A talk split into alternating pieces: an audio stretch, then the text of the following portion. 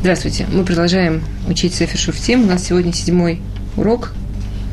Бедрат Ашем. Мы закончили в прошлый раз а, на обращении народа к Гедону. Да, мы говорили о том, что еврейскому народу всегда было такое амбивалентное, непростое отношение к тому, что у них нет царя. В том, что эпоха Шуфтим, да, она была эпоха, в которой нет царя. И получается, с момента возникновения еврейского народа не было царя, как это было у большинства народов. И мы говорили о том, что народ предложил вместо царя Гедону, и Гедон, как человек, которым мы обсуждали самый первый урок про Гедона, когда мы только встретились с ним, о том, что одно из его основных качеств это была совершенно необыкновенная нова, необычайная скромность. И он не только не захотел для себя этого почета, но он воспользовался этим, чтобы сделать киду шашем, чтобы прославить имя Всевышнего Луаним Шольбахем, Велубним Шольбахем, Ашемем Шольбахем. Да, он воспользовался этим, чтобы еще раз подчеркнуть, что та эпоха, в которой еврейский народ сейчас живет, она особенная, тем, что это прямое правление Всевышнего. А, есть мидраж, который говорит о том, что в этот момент, что происходило в высших мирах – в этот момент Всевышний сказал Хаеха, я клянусь, что за то, что ты сказал три вещи, не я буду вами править, и не мой сын будет вами править, а Всевышний только вами должен править, все равно от тебя произойдет сын, который три года будет править. За эти три вещи в твоих потомках будет человек, который три года будет править еврейским народом. И, как мы знаем, да, написано Перке А вот написано в Мишне, коль а буреах минаковод, кого трудеха харав. Тот, тот, кто убегает от почета, тот, убегает от того, чтобы его, ему давали такое демонстративное уважение, то почет бежит за ним. Тот, кто гонится за почетом, почет от него убегает.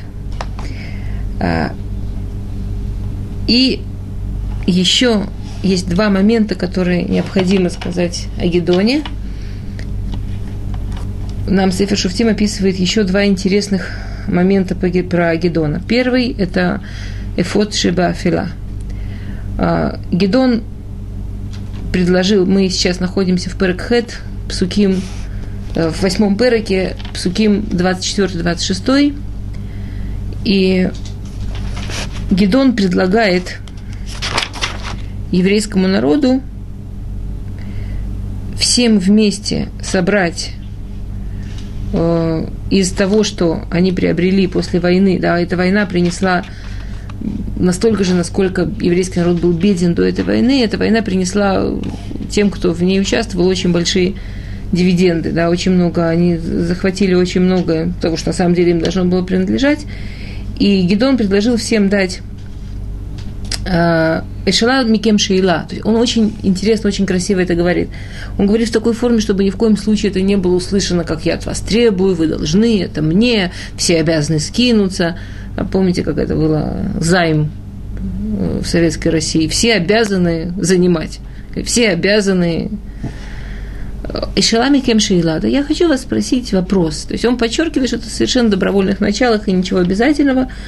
Тнули ишнезем мишлало. Что если вы готовы, то может каждый дать э, незем. Это как э, что-то очень маленькое, сережка, что-то какую-то э, сережку. Ну, из того, что Незом в древние времена это не было только как у нас сегодня сережка. Это могло быть сережка в нос, сережка, которая украшала лошадь. И там разные вещи могли быть. А что-то такое, какое-то украшение, одно маленькое, сережку. И мы вместе сделаем, то есть то, что, то, что он хотел сделать, он хотел сделать памятник в память чуда, в память освобождения, которое Всевышний сделал. Теперь интересно в этом, что Гедон, он пришел после эпохи Дворы. И мы обсуждали, что после эпохи Дворы народ был в совершенно замечательном положении, на огромном-огромном подъеме. И несмотря на это, все равно упали и, и наоборот скатились очень низко. Гедон считал, что это произошло потому, что люди забывают, людям необходимы какие-то вещественные доказательства, какие-то штучки, чтобы помнить что-то, чтобы помнить. Да? А, я этого нигде не видела, но можно сравнить это возможно с тем, что Всевышний же тоже нам говорит, что нужно завязывать, например, на цицит, узелки, помнить мецвод. Что люди не помнят мецвод. Или э, голубая нить, помнить, что есть море, в море отражается небо, в небе кисака, вот. То есть Всевышний тоже нам говорит о том, что нужны какие-то материальные напоминалки. И теория Гедона, что проблема такого быстрого падения еврейского народа в том, что нет каких-то напоминаний, нет что-то, что будет все время людей сталкивать с тем, что случилось, с тем, какое чудо и какую помощь Всевышний им сделал. А если это сделать, может быть, будет лучше. Идея замечательная. И народ совершенно соглашается с Гедоном, сдают ему эти сережки. И Гедон выбирает, какой именно памятник сделать, а вот какой именно памятник и где именно памятник, тут получается интересная вещь. Гедон организует, чтобы сделали эфод и поставили его в Афила. Афила – это его колено Минаше, это центральная часть его родного колена Минаше. А эфод – это то, что носили на груди Коин Гадоль, главные коины, когда служили в храме, и это то, где размещались 12 камней Урим и Тумим. То есть они сделали такой гигантский золотой э, в форме этого нагрудника Коин Гадоля. Там были 12 камней, которые символизировали каждое колено. Такой чудный памятник. Но как только мы прочитаем дальше несколько псуки, мы обнаружим, что сразу после смерти Гедона, откуда я знаю, что сразу после смерти это пишет и Раша, и Радак, а, по тексту этого напрямую понять нельзя, но благодаря Раши и Радак мы знаем, что случилось уже после смерти Гедона, но сразу после смерти Гедона этот эфот превратился в идолопоклонство. Теперь здесь вдруг псуким начинают использовать опять оба имени Гедона. И когда Шмуэль в своей книге описывает евреям еще раз всю историю, которая предшествовала уже, когда он этим пользуется воцарению царя, он называет Гедона его вторым именем Ерубаль. Другими словами, объясняют Мифашим, почему и здесь, в конце его жизни, и когда Шмуэль про него говорит, он возвращается пользоваться именем Ерубаль, объясняют Мифашим, что это имя подчеркивает главное достижение Гедона. То, благодаря чему Гедон смог перенести такое огромное изменение, которое он сделал в свое время. Например, написано в Аард Шаткам Милхама Арбаим Шанада. Во время Гедона написано, что э, земля была спокойна от войны 40 лет в форме, которая отличается от всех других форм. Например, э, когда про Утнеля написано в Арец Шактами Милхама, у него написано в Тишкот Арец Бамей Гедон. Да, была абсолютно спокойна э, земля во время Гедона 40 лет. То есть каждый раз, когда это пишется про других мифаршим, в те годы, которые написаны, прибавляются внутри, тоже считаются, и годы войны. Война плюс потом мир в, сумме, это вот то, что написано. Кроме Гедона. Что Гедон он добился такого переворота, что благодаря ему был действительно полных 40 лет мира. Даже во время Кнельбенкназа такого не было. И это все благодаря тому, что он просто перевернул страну с точки зрения отношения к идолопоклонству. И мы говорили, что это не было прямое идолопоклонство никогда. Люди никогда действительно евреи не отрицали Всевышнего и, и не верили в идолов. Это было попустительство, это были сомнения. Мы сейчас, может быть, еще Мифашим какие-то по этому поводу посмотрим. И вдруг именно то, что Гедон сделал ради того, чтобы люди помнили о чудесах, которые сделал Всевышний, ради того, чтобы люди не упали, именно этот памятник становится идолопоклонством, становится идолом, которому, на котором еврейский народ споткнулся и на котором еврейский народ упал после его смерти сразу – объясняют мифаршим. Для того, чтобы это понять, нужно подумать, что за странная, что, что за странная вещь, которую Гедон, почему именно это Гедон выбрал? В конце концов, если он, почему именно Коэн Гадоль, почему именно эта вещь? И объясняют Мифаршим такую вещь. Да? Объясняют Мифаршим, что камни соответствовали 12 коленам – я я даже я лучше прочитаю. Это приводят многие мифаршим, но, по-видимому, первый источник, откуда они это приводят, это Елкут Шимани. Мидраш Елкут Шимани. Лфиши Минаше Лоа Яба Фот. Ки им Ефраим. Дело в том, что Минаше был единственным коленом, у которого не было камня в Эфоде. 12 колен, у которых было камень в Эфоде, то, что касается Йосефа, это был не Йосеф, это как бы не был камень, который объединял два колена. Это было два разных колена. И так как Ефраим, он как бы основное колено, колено, которое Яков выделил как ведущее, то камень, который был в Эфоде, он принадлежал Ефраиму, и у Минаше не было камня. Минаше был единственный колено, у которого не было камня. Теперь дальше, Шейкар Шефтоши Йосеф не крал Шем Ефраим. Да, потому что главная часть Йосефа – это Ефраим. И дальше Мидраш пишет что-то, что очень многие мифашим объясняют, но я, к сожалению, объяснить не смогу, это что-то очень высокое.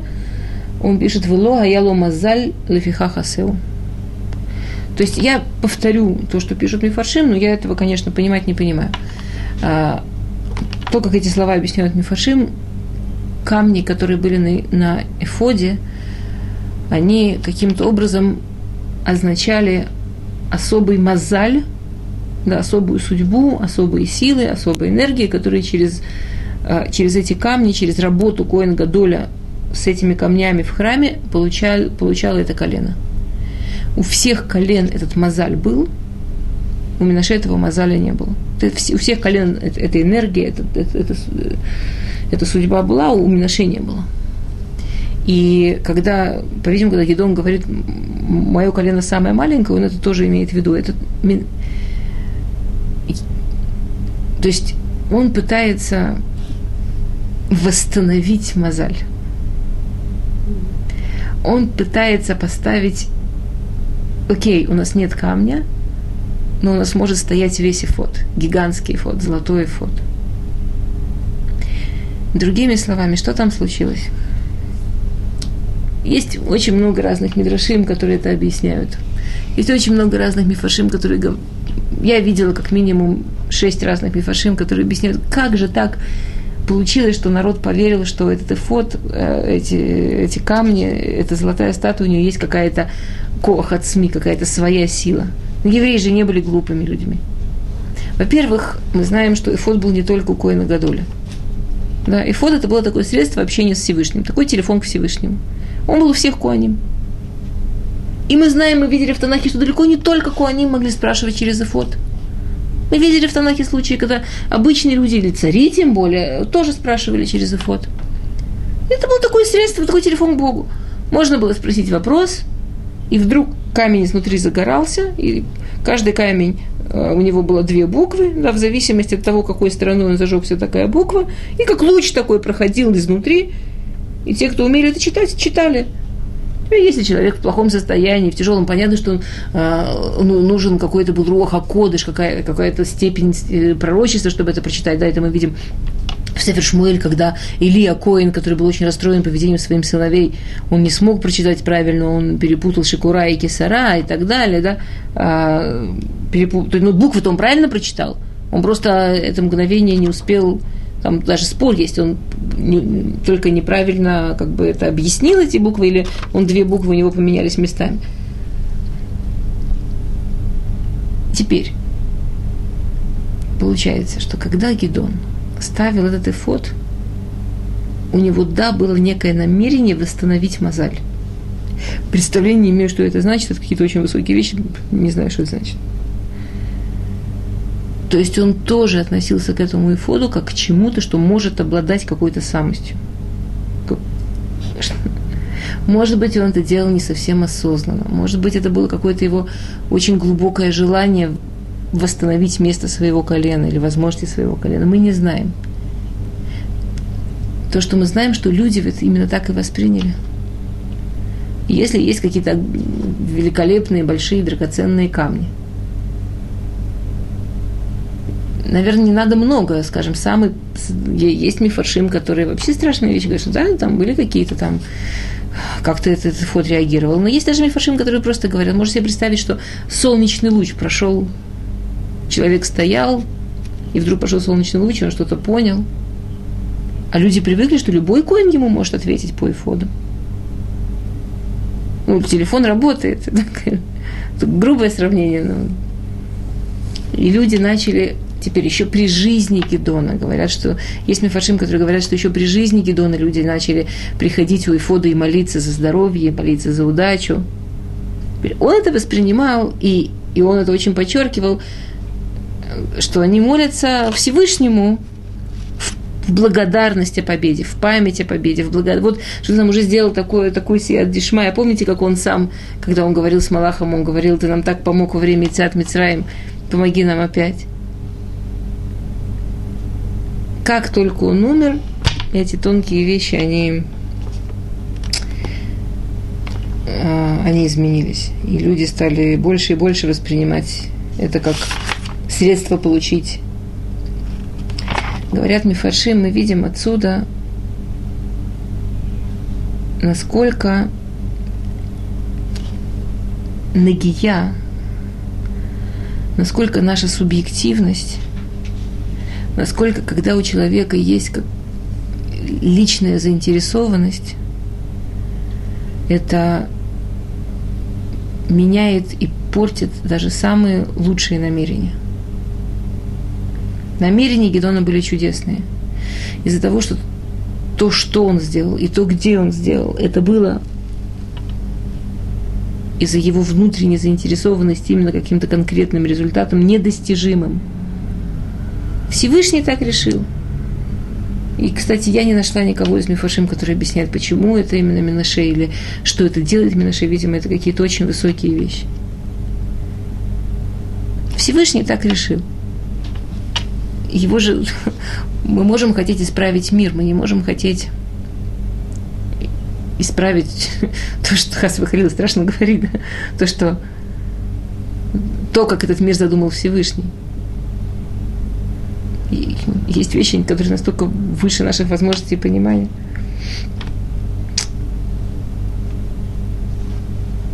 Интересно, что Гедон это сделал уже в конце жизни – а, есть такой очень тяжелый мидраж. Мидраж говорит так, Амара и Шлакиш. Тоже Елгут это приводит. Амара и Шлакиш. Шлушаем Шинеймар Баэм Басаева Тува. Про трех людей в Танахе сказано, что они умерли да, в хорошей седине, то есть в таком, ну вот, прожили длинную жизнь. Авраам, Вая Шавелу. Давид, Шавелу. Гедон Велошавелу. То есть, как Бидраж говорит такую вещь, да, человек постоянно, всю жизнь, он стоит в каких-то испытаниях. Жизнь все время добывает из человека золото, добывает из человека его хорошие качества. Да, мы знаем, Равдеслер пишет, что это главная цель испытаний – выявить то хорошее, что есть в человеке, из, из, из кинетики, из потенции в кинетику, да, из возможности в настоящее. И как старатель, который копает золото. Верхние слои обычно копаются легко, но там особо ни к чему не, не приходишь. Чем глубже копаешь, тем тяжелее работа, тем тоньше работа, тем, тем сложнее работа. Три человека Всевышний им дал много лет для работы – и два из них, чем дольше, тем, чем глубже, чем дольше в жизнь, тем их жизнь стоило это для них, да, тем больше золота они накопали. А Гедон в конце ошибся, Гедон в конце споткнулся. Подчеркивает Мидраш, Вафальпиша Асулы Шем Шамаем. То есть нет сомнений, что то, что делал Гедон, это делал только ради Всевышнего. Сознательно это делал совершенно только ради Всевышнего. А я Микшоля Коль Исраиль. Ну, все-таки он а, подвел к, к, к ошибке весь Израиль. Это было то, на чем споткнулся весь Израиль. Вторая сложная вещь, которая была у Гедона – Вейлехи Рубаль, мы читаем дальше следующий посук в Перек Хет, посук Кафтет, в перек, 8 Перек, 29 посук, и пошел Ерубаль бен Юэш, да, мы, то есть мы вернулись к тому, что мы говорили, да, его главная сила, в Ешев Бавейто. В конце жизни он жил в своем доме, и описывается, что у него было много жен, у него было очень много жен, и, соответственно, было очень много сыновей. В те времена это было как бы такой показатель власти, что человек, царь или человек, который управляет народом, это такой очень большой почет именно для, для него, для его народа, чтобы у него было много сыновей, много людей, которых он тоже готовит, как, как помогать своему народу. И кроме того, что у него были жены, у него еще была наложница в Шхеме. Что такое наложница Лафи Аллаха? Мы говорили об этом, нет? А, что наложница это не... Не, мы еще не говорили. Наложница – это жена, но без ктувы. Как это может быть? Например, то, что было в этом случае.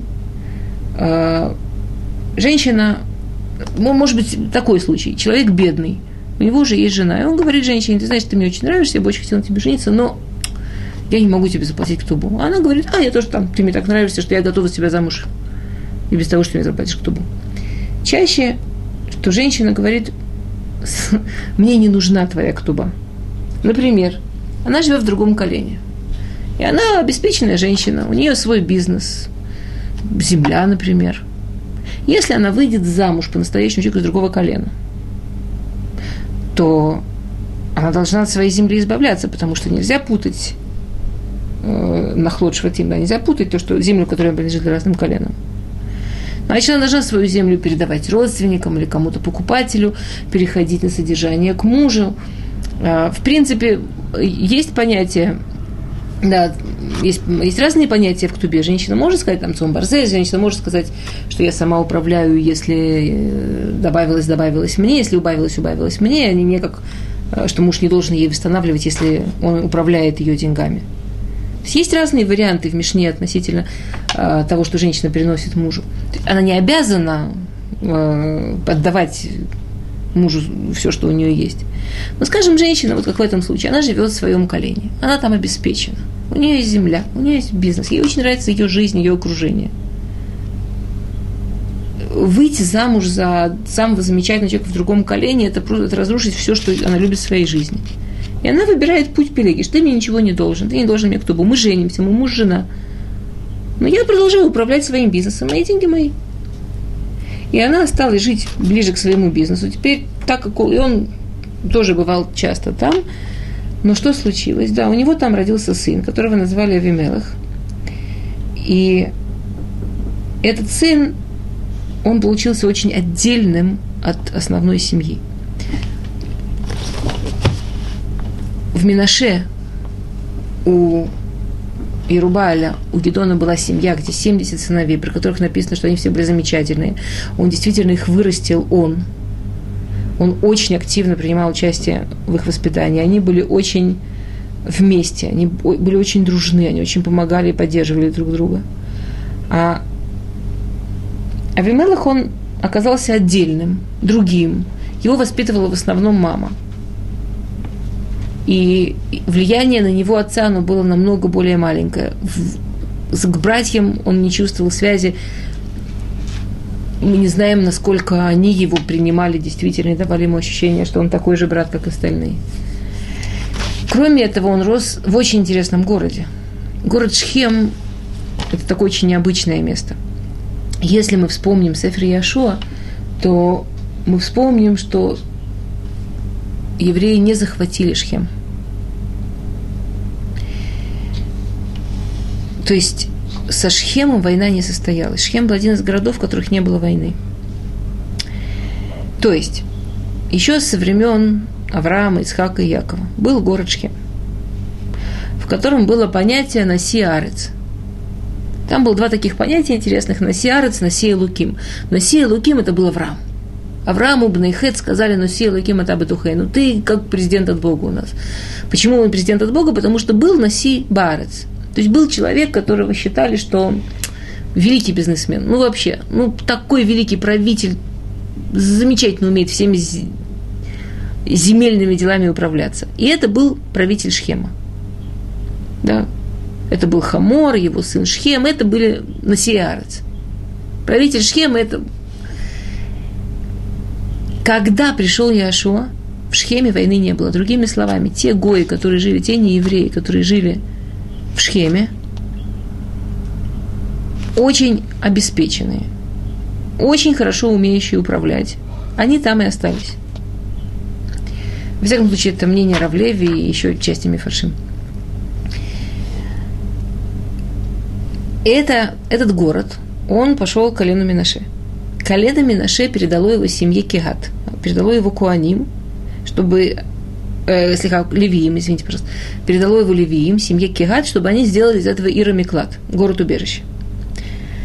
Другими словами, колено Минаше чувствовало, что этот город очень мощный. Это был такой очень богатый. Если вы посмотрите на карте стратегически, просто посреди всего, да, вот просто посреди страны, посреди всего, там мимо него не пройдешь. А, с очень такими стратегами, правителями. И было понятно, что просто так евреям с этим не справиться. Так Бны и Минаши, они отдали Такиату, чтобы добавить туда святости, чтобы сделать из этого что-то. Это был очень непростой город. Теперь Авимелах рос в семье у мамы, которая предпочла быть, понимаете, предпочла в таком стратегически удобном месте, стратегически правильно продуманной политикой жизни города, экономической и так далее, и так далее, чтобы все было только в направлении богатства, богатства, деньги, деньги, богатства, деньги, деньги, богатства. И его мама принадлежала к, к, высоким кругам в этом городе. Это то, в чем он вырос. Плюс официально он еще и был сыном Шуфета. То есть, конечно, испытание, в котором жил Авимелах, это было испытание непростое. С другой стороны, это очень интересно. Из всех проявлений власти Гедон выбрал именно иметь много детей, иметь много жен. То есть мы везде и постоянно встречаем его как очень-очень скромного человека. До такой степени, что когда он умер, он приказал, чтобы его похоронили в могиле его отца, в семейном склепе. Все шуфтим, все главы еврейского народа, им строили такие особенные какие-то могилы, что-то. Ну, мы до сих пор ездим к могилам великих людей. Да, это всегда делать что-то особенное. Колено Шватим, которые, э, могилы Шватим, которые здесь умерли, мы знаем, где могила Дана. Ну, да, это всегда из этого что-то делалось что-то как это отмечалось. Это было такое место, которое люди уважали веками, тысячелетиями, до сих пор мы знаем, сколько таких мест. А он, был такой скромный, что он даже не хотел, чтобы вот то, что уж совсем было принято. Говорят Мифаршим, да, что это вторая точка, в которой он споткнулся и которая дала последствия. Что когда Тора говорит «не умножай жен», то это она не просто так говорит. Никогда Тора не относилась к многоженству как к чему-то из, изначальному, как к чему-то идеальному. Нигде в Торе мы не увидим отношение к многоженству, что вот в идеале, ну, как у арабов, да, вот умрешь, и там получишь тысячу. А! Бери, не хочу. Мы нигде не видим в Торе отношение к многоженству как к идеалу. Мы видим отношение к многоженству как к бдевит всегда. Если жена бездетная, если такая ситуация, если такая... Нигде мы не видим, и мы не видим наших... А вот, которые изначально бы радостно женились на нескольких женах. Они же великие люди, чего нет. Каждый раз, если есть история с многоженством, есть какое-то объяснение этой истории.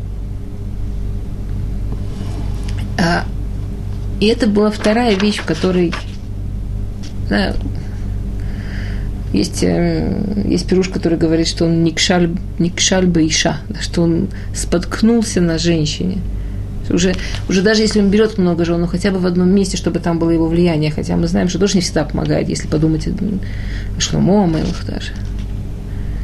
Но еще и Пелегиш в другом месте, это совсем. Хотя одна из таких хороших причин взять вторую жену, это если человек, например, он по бизнесу живет полгода в одном месте, полгода в другом, то это как бы одна из причин, по которой раньше было значит, разрешалось многоженство. А есть мидраж в, в, Толедан, в Толеду, Рафни Толеду есть, он приводит мидраж очень интересный. Я нигде этого мидраша не видела, кроме вот этого одного источника, что а, такой очень интересный мидраж, что как-то Ривка гуляла с маленькими Яковом и Исавом и увидела очень интересную пещеру. Он туда зашла, и там был огромный, э, огромная гробница, и это, там был похоронен Немрод. И Немрод, у него была корона, на которой было написано имя Бога, и на нем были одежды Адама Решон, и одежда первого человека. Она быстро сняла с него корону и одела на голову Якова, и потом сняла с него одежду одела на Исава. И когда Яков забрал у Исава первородство, то Исав ему сказал, смотри, даже наша мать отдала мне что-то, что управляет животными, но отдала. То есть, что вот в этом целостном, что является миром, да, как бы он сказал, что даже наша мать признавала, что что-то не такого уровня, как корона с именем Бога. Понятно, что это мидраж, это все какая-то символика, не, но, но что-то, что более низкое, но что-то мне принадлежит. И заканчивает этот мидраж такими словами. И Яков отдал Исаву Шхем, и с тех пор все царот, да, все беды и проблемы и боль еврейского народа, которая, у которой есть географический источник, она будет проистекать из Шхема. И тогда, если подумать потом про всю историю с Диной и так далее, как это связано с Исавом и тому подобное, это, а, это приводится там, это, этот метраж он приводит на, на Берешит. Шхем такое очень непростое место, не, сложное, не, непонятное. И умирает Гидон, да, Ваймат Гидон Банивеш, Бесаева Това, посук Ламидбет, 32-й посук – а умирает в хорошей старости, про него мы уже сказали, Вейгвар Бекевер Юэ Шавив, его похоронили в могиле его отца, да, это мы тоже обсудили. И мы начинаем э, следующую историю, она все еще начинается в нашем Перекхет. Вик Ашер Мед Гидон, и когда Гидон умер, в Израиль, Ваизу Нохарея Баалим, да, и еврейский народ, он опять падает и опять начинает лазун э, изменять с, идолами. И тут мы видим, что есть как, какие-то ступеньки. Первое, что корень этого начался еще в дни Гедона, когда началась вся эта история с Эфодом, с, с этим памятником. Второе, и давайте все-таки это еще раз подчеркнем. Когда в Торе написано «Ваязуну», изменяют, не имеется в виду настоящая конкретная вода зара.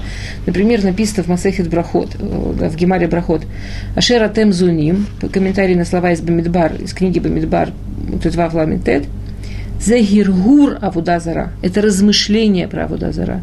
Это мысли про Авуда Зара. Это какие-то, это не, не, не, не, не дело, да, это не делать. А, и третий уровень падения, уже окончательный уровень падения еврейского народа, написано так. Это Псуким 34-35 Ламедаль Ламдей. Вело захруб на Исраэле Ташем Элокеем, а мацилю там мияд коль ойвея мисавив, вело сухесет имбейт и рубаль. Самый низкий, самый тяжелый уровень падения еврейского народа называется так. И не помнили евреи Всевышнего, который спас их от всех врагов, которые их окружают. И откуда мы знаем, только что говорили, что в смысле идолов это было максимум размышления. Откуда же мы знаем, что они вообще забыли о Всевышнем и не были вообще никак ему благодарны и все? Потому что они не сделали хесед, они не помогли, они не сделали милосердие с семьей Ируба или Гедона. После всего добра, которое он сделал евреям. Пишет Мидраш, пишет Елкут Шимони, Вело захруб на Исраиле Ташем лама шило асу хесет им бет Ерубаль. Ой, илу асу хесет им бет Ерубаль захроет Ташем. Пишет Илкут Шимони, получается, то, что они не делали хесед, равняется, что они не помнят Всевышнего. То есть, те, кто делают хесед, равняется, помнит Всевышнего. А вы коль мишу хесед киилу муде, бехоль нисим шаса ашем мием мицраем. Вы коль хесед киилу куфер продолжает Митраша говорит, получается, что то каждый, кто делает хесед, он как будто бы признает все чудеса, которые Всевышний ему делает, и каждый, кто отказывается делать хесед, он куфер, он а, как, а, он вообще отрицает Бога. И Мифаршим это объясняют так. У нас в жизни есть много всяких э, ситуаций. Человек может быть добрый по своей природе – и у человека просят помощь. И человек, у него есть ситуация сделать хесед. Если он уверен, что помогать или не помогать, делать хесед или не делать хесед, это зависит от его личного настроения, от его личного состояния, и он может сделать, может не сделать, просто потому что этот человек нравится, этот человек не нравится, тут хочется, тут не хочется. Не потому, что он сейчас не может, невозможно. Разные ситуации бывают. Или он сейчас должен сделать хесед в другом месте, да, мы знаем, что э, есть Аллаха относительно хеста коров кудем, сначала ближним, потом более дальним, если я должна сделать хесед своей семье, не имею права бежать и помогать чужим, если я нужна сначала моей семье. Это, не, не то, что человек отказывается делать хесед, он делает хесед в Аллаха, он делает, как он обязан. Но если ну, просто мне вот это не нравится, например, да. То есть откуда хесед? Где источник хеседа? В моем как мне нравится, хочу, не хочу, или в том, что я просто отдаю долг. Если я знаю, что Всевышний сотворил мир, и все, что есть во мне, и все, что есть мое, с этим все равно не расплатиться. Да? Есть знаменитый Машаль, его используют многие народы, что э, шел очень бедный человек по улице в полном отчаянии, не знал, что делать, и вообще был готов неизвестно на что, и вдруг его встречает богач, и говорит, идем, я тебе помогу. И он приводит в какое-то место и достает большой слиток золота и говорит, на, возьми. На, возьми. И бедняк в шоке спрашивает, а как я тебя отдам, как я тебя найду? И богач говорит, ты мне отдашь тем, что когда тебе будет не нужно, передашь кому-то, кому это будет необходимо.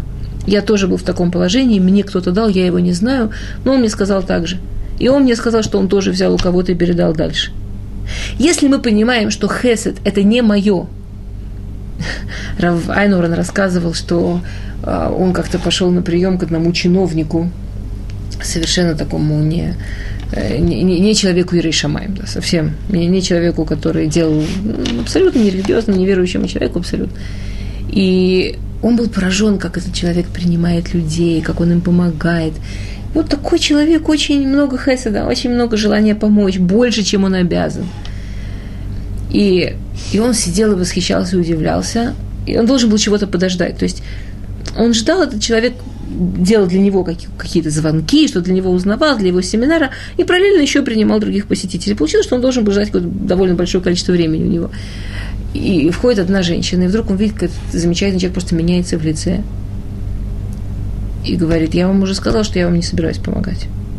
И она чуть не плачет, и извиняется, и я вам уже сказала, что вам я мне собираюсь помогать. Уходите. Я вызову охрану.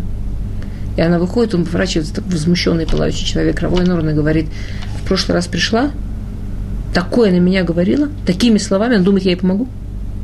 Она еще, она научится. То есть, понимаете, да? Он уверен, что Хесед – это его. Он решает, кому он помогает, кому он не помогает, кто ему нравится, помогает, кто ему не мешает, помогает, кто его обидел, не помогает основа Хеседа в том, что, то есть Рав, Рав Пинкус, он любил э, всякие примеры типа такого приводить, да, что если мы просто посчитаем себя, сколько Всевышний нам дал только тем, что у нас есть мы. Там сколько стоит, не дай бог, не дай бог никому, искусственная почка, у нас их две, искусственное сердце, ну и так далее, и так далее. Если посчитать стоимость на деньги – того, что утром мы открываем глаза и дышим, и все работает, мы же в жизни не расплатимся. Что бы мы ни делали кому угодно, Это все такие мелочи относительно того, что получаем мы от Всевышнего постоянно. Киурахум, афатарахум. Если я знаю, что есть Всевышний, я должен учиться мимедутав, должен учиться его качеств. Каждой секундой своей жизни я получаю огромный хесед. Я должен его передавать дальше. Это заповедь, то, что Всевышний мне сказал делать. Таким образом я похож на него. Если это источник хеседа, значит, у человека есть Бог. Если человек может отказать в хеседе, просто потому что не нравится, не хочу, а так, это значит, он кофер. Значит, он отрицает Всевышнего. Другими словами, именно то, что еврейский народ не помог семье Гедона, позволил случиться такой жестокости с семьей Гедона. Именно это, а не идолопоклонство, которое было только на философском каком-то уровне, далеко не у всех, показало, что, что еврейский народ в духовном отношении ужасно, да, ужасно отступил, ужасно упал. Окей. А, и нам рассказывается история, мы уже в Перектет, мы уже в девятом Переке, нам рассказывается история о том, как Авимелах э, добился власти. Авимелах добился власти чудным способом. У него были хорошие связи в своем родном городе Шхеме. И он, прекрасно зная, с кем имеет дело, пришел и сказал им такую речь. Он сказал так. Матов лахем, амушель бахем шивим иш, коль бней лирубаль, и мимшоль бахем ишихад. Вы захартем, киацмехем псархем они. Он приходит к этим великим стратегам, у которых главное это бизнес, и большинство из которых это вообще не евреи в управлении городом. Понимаете, о чем речь, да? И он говорит, вот подумайте, вам выгоднее, чтобы вами управляли 70 человек, разрывали себе на подачки и на все, что им там нужно, чтобы управлять страной, сколько денег и сколько налогов. И вообще 7 человек, которые вы, вы ими не управляете. Или один, я, ваш родной. Что выгоднее? Конечно, такое классическое, такая классическая демагогия, просто, муа, да, просто песня. Во-первых, еще Гедон сказал, что никто из его семьи управлять не должен – мы нигде не видим, что 70 сыновей Гедона, кто-то из них рвется к власти. Ну, нигде мы этого не видели. То вообще не было никакой речи об этом. То есть он пользуется тем, что они все время так думают стратегически, тем, что они все пересчитывают на деньги. Значит, если они будут управлять... Гидон никогда не брал налоги. Почему вообще вы начали думать о том, что нужно будет это платить? А если буду я один и вами поставленный, максимум я не понравлюсь, меня замените. Я буду в вашей власти. Что может быть лучше для бизнесмена, чем карманное правительство? Вообще ничего. Это то, что он предлагает, это то, что они покупают. Да. Следующее в его чудной логике, что для того, чтобы это обеспечить, да,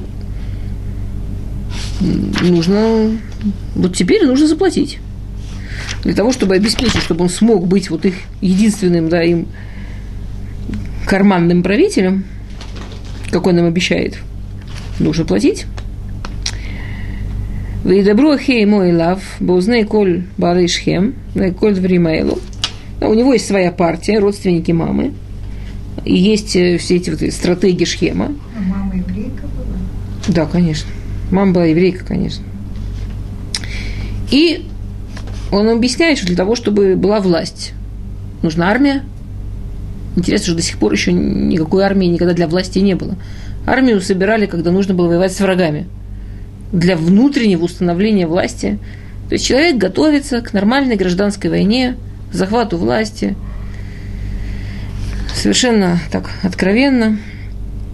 И он добивается, что ему дают из общинного дома, из из казны Шхема 70 кесов, да, 70 денег. Что он с ними делает? Он на эти деньги снимает.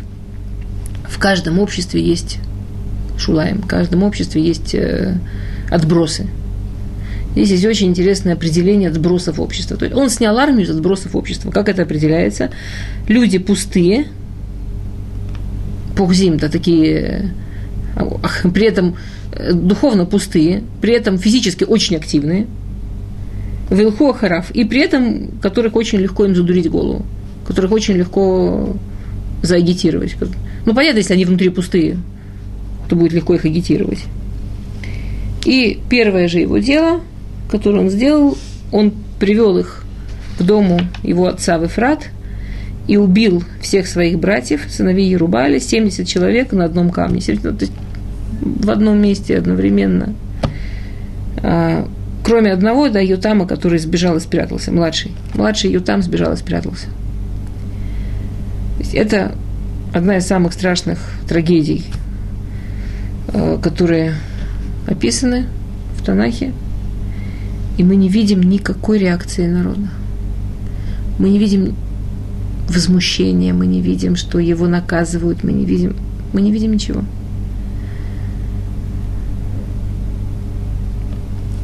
Его логика, которую он объяснил Шхему, почему он это был сделал, вот он, так он их защищало то, что 70 правителей захотят ими править. Да, это Мидраж говорит, что лешекер, э, лжи одна ножка. Ну, как эмет, все буквы на двух ножках стоят, а слово шекер, все буквы на одной ножке. Идея в том, что ложь всегда, ложь не, не может летать в воздухе. Ложь должна на чем-то стоять. Она неустойчивая. На чем должна стоять? В данном случае – он построил свою ложь на хорошем знакомстве с тем, о ком он говорил. Самая лучшая, самая лучшая ножка для лжи, самая лучшая нога для лжи. Знать, что хотят услышать собеседники, чего боятся собеседники, чего желают собеседники, и построить на их желаниях любую ложь.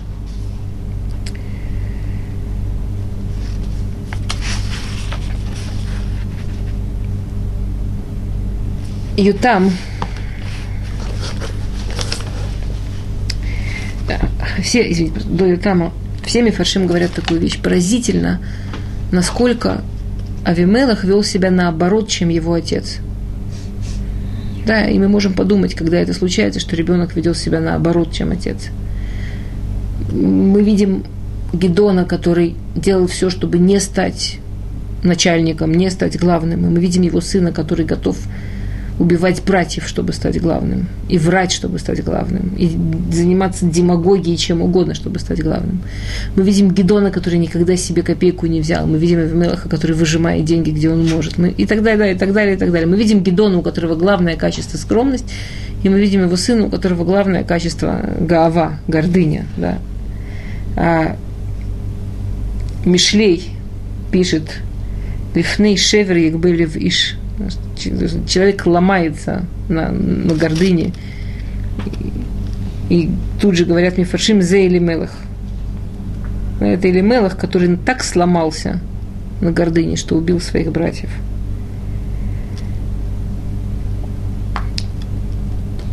И то, что мы говорили о Перкеавой, что тот убегает от кого-то, кого-то за ним гонится, и тот, кто гонится за кого-то, кого-то убегает от него, это говорят Мифаршим, это Вимелах и Ерубаль.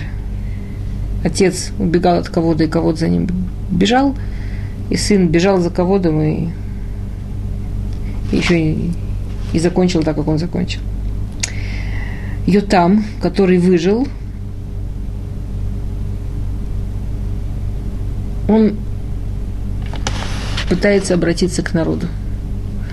Он пытается обратиться к людям, чтобы хоть немножко прозвучало то, что случилось.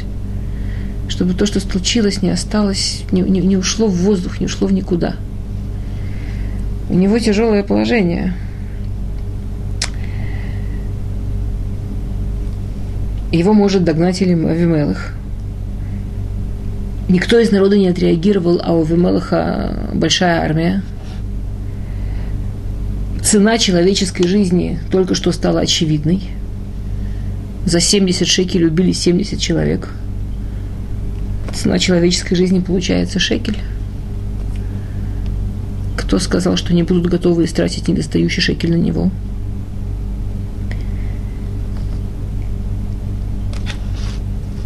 Тем не менее, он придумывает, как обратиться к народу, и это очень интересно. Он встает на гору, причем он встает на гору Грызим, а не на гору Иваль. Мы знаем, что на горе Грязим говорили благословение, на горе Иваль говорили проклятие. Он встает на гору, на которой говорили благословение. С другой стороны, как там это было, помните, мы обсуждали в Яшуа, что когда на горе Иваль говорили проклятие, они смотрели в сторону горы Изим, Грязим, и там все говорили Амен. А когда на горе Грязим говорили благословение, они смотрели в сторону горы Иваль, и там все говорили Амен. То есть получается, что гора Грызим – это та гора, которая приняла проклятие. Это... Он встал в сторону от гору Грызим, и он не начал кричать «люди, как вы можете», он не начал обвинять. Никто не хочет слушать обвинения. Да, очень часто люди воспринимают обвинения как мячик. Куда бы кинуть, на кого бы это перекинуть обвинение. Он им начал сказать историю. Все любят слушать истории. Дети готовы слушать истории. Все готовы слушать истории. Он, он не начал им говорить, вы себя плохо ведете. Он сказал им историю, чтобы они сами подумали, что с ними происходит. И он сказал им такую историю. В Йомерлаем Шимуба Алейшхем, Вишма Вехем Луким. Он начал очень. Послушайте меня, владельцы Шхема, господа Шхема и вас услышит Элуким. Как бы звучит очень красиво, и вас услышит Бог, но обратите внимание, каким, каким именем Богом он пользуется. Он пользуется именем суда. Алох алху и цим лимшох алеем мелах. Вьемр лизайт. Малуха. Как-то пошли деревья, чтобы поставить над собой царя. Они нашли оливку, дерево оливка оливка, и попросили ее, стань царем над нами. Да, деревья, еврейский народ, икут того, кто достоин ими управлять, кто достоин быть царем. Первым, кому они предложили главенство? Утнель бен Кнас. Да, первым был Утнель бен Кнас. Чем отличаются оливки? Да, оливки – это действительно такое царственное растение. Оно прекрасное внешнее. Мы все постоянно видим деревья оливки, они большие, широкие, они красивые. Из них у них великолепные плоды. Сколько всего можно из оливков сделать. Из масла оливков делали масло для храма. С оливками, оливки – это машаль еврейского народа. Оливки – это такое очень царское дерево. И действительно, вот Мельбин нас, он был из колена Иуды, из царского колена. И, кстати, Ирм, пророк Ирмияу сказал про колено Иуды Зайт Ранан, это, Зайт это само по себе символ Иуды. То есть первый выбор деревьев, он очень логичен. Они нашли царское дерево, Бен Кназ из царского колена, чтобы он был царем. В Йомер Леем Азайт. Адальте Дшани Аширби и Хабду и Луким Вашим Валахти, лану алицим, я должен потерять от масла, которое во мне, за которое меня уважает Бог и люди, чтобы лану алицим, да, чтобы двигаться на деревья, да, чтобы на них э, наезжать, чтобы управлять деревьями. Э, Шемин Зайд, да, это э, да, один из символов Торы, говорит ему Тнирбен Кназ, если я должен управлять, я должен сколько я должен, остальное время я хочу учить Тору. Это главное, что во мне есть, за это меня уважает Всевышний, уважают люди, это самое лучшее, что во мне есть. Зачем мне искать дополнительной власти, чтобы потерять то прекрасное, что во мне есть? Деревья это понимают и идут к Таина. И после этого они идут к пальме э, инжи, инжировой. Да, и Таина, это, и, и говорят ей, иди ты, будь царицей над нами. Это Ина на иврите, это женский род. То есть понятно, на кого он намекает, на двору. И, кстати, где она сидела, под пальмой, Тейна, да, бедюк, все он очень четко намекает.